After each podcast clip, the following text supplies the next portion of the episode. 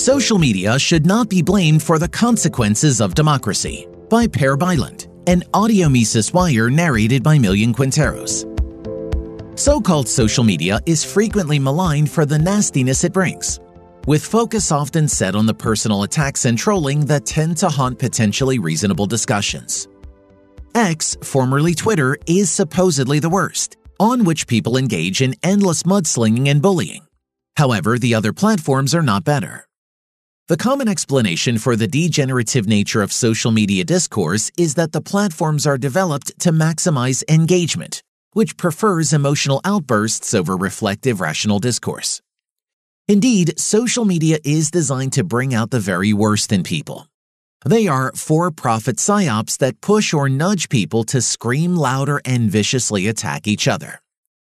There is some truth to the engagement argument, but the social media problem is much deeper than greed taking advantage of advanced technology. Social media is a symptom, not a cause. The reason it works this way is because society has embraced democracy as ideology. Democracy as a system of government. The system of government that most people today take for granted is usually said to have its historical origin in the ancient city state of Athens. Our contemporary democracies are, of course, a far cry from the ancient democracies in both substance and structure. In modern times, democracy finds its tentative beginnings in the abolition of the divine right of kings and the dawn of human rights circumscribing the powers of the state. Perhaps starting with the Glorious Revolution in 1688 89.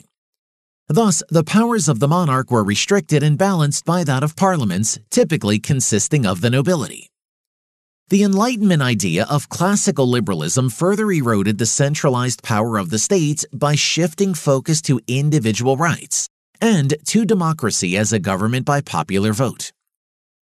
In the typical form of contemporary democracy, most of the citizens subjected to the state's fiats are allowed to vote for representatives that, as members of a parliament, govern society through legislation enforced by the state's apparatus of force. Liberal democracy is often understood as a government by popular vote in which the power of the majority is restricted from haphazardly oppressing minorities through adherence to some set of universal human rights.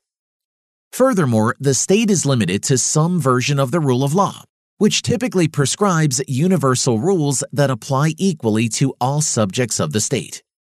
However, modern democracy has evolved quite a bit from this rather Republican ideal of liberal democracy. Democracy as ideology. Modern democratic societies, and especially Western welfare states, have adopted the democratic ideal of one man, one vote far beyond the realms of equal influence over the appointment of representatives in government. This evolution is based on misrepresenting, misapplying, and extrapolating from the classical liberal principle of egalitarianism. Instead of the equal rights of individuals, democracy as religion adopts egalitarianism as a necessity and ideal. In other words, rather than citizens being equal under the law, the state is used to produce equal outcomes for every citizen. The rationale, whether stated or not, is that each person has equal worth and thus must have equal wealth and happiness. As a result, whoever is richer or happier than another causes, as a result of this fact, an inequality, and has thus, the logic goes, deprived those less fortunate of what they have less of. Formal democracy, the system of government, provides the envious masses with the tools to take what they believe they deserve. The religion of democracy justifies their envy. Democracy as a religion does not only apply to material wealth, but is a framework for reinterpreting all individual human rights from what was originally formulated by the classical liberals. Consequently, equality of opportunity means equality of outcomes because if it is not, then the opportunities cannot have been equal. Similarly, the equal right to speak one's mind, freedom of speech, means the equality of people's opinions regardless of how ill founded. The social media problem. Now, let us apply the religion of democracy and its egalitarian ideal onto the social media phenomenon.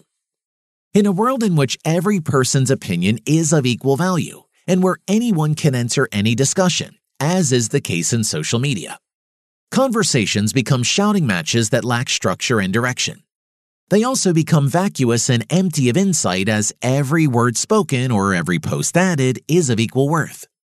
The fool's emotional outburst and an expert's commentary are on par. Equal value of opinion means discourse is ultimately judged by the quantity, not quality of posts.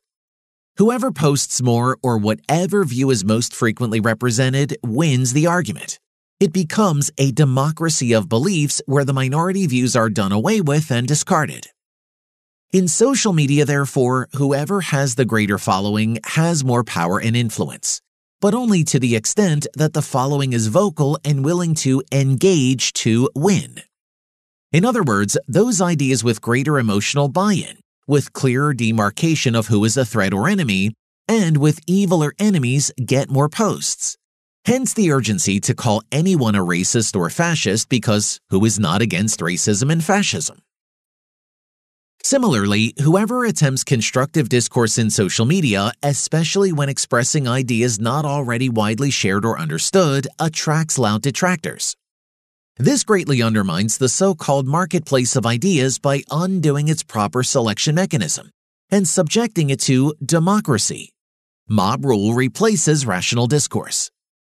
To put this in a different way, learning is about changing one's mind on something, specifically by exposure to and potential adoption of better and more well thought out explanations and ideas. Providing proper education is about communicating knowledge or understanding to those who have not yet acquired them. Learning, consequently, is a matter of quality, not quantity. This applies also outside of formal education. Those who have already learned something new, especially advanced knowledge, will always be a minority compared to those who have not. This minority will also to a greater extent express doubt and resist portraying views as black or white, because those who have spent time and effort to understand the depths of some issue are also typically aware of the nuances and uncertainties of this issue.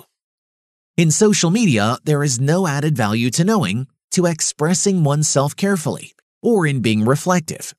Rather, this makes you a suitable victim of the mob who will win by virtue of their greater number. As a result, there is growing resentment and hostility to experts, real or not, for merely being experts. Whoever can be identified as one becomes a target, However, none of this is the fault of social media, whether as a phenomenon, business model, or technology. Social media does not cause but merely capitalizes on the state of affairs in contemporary society.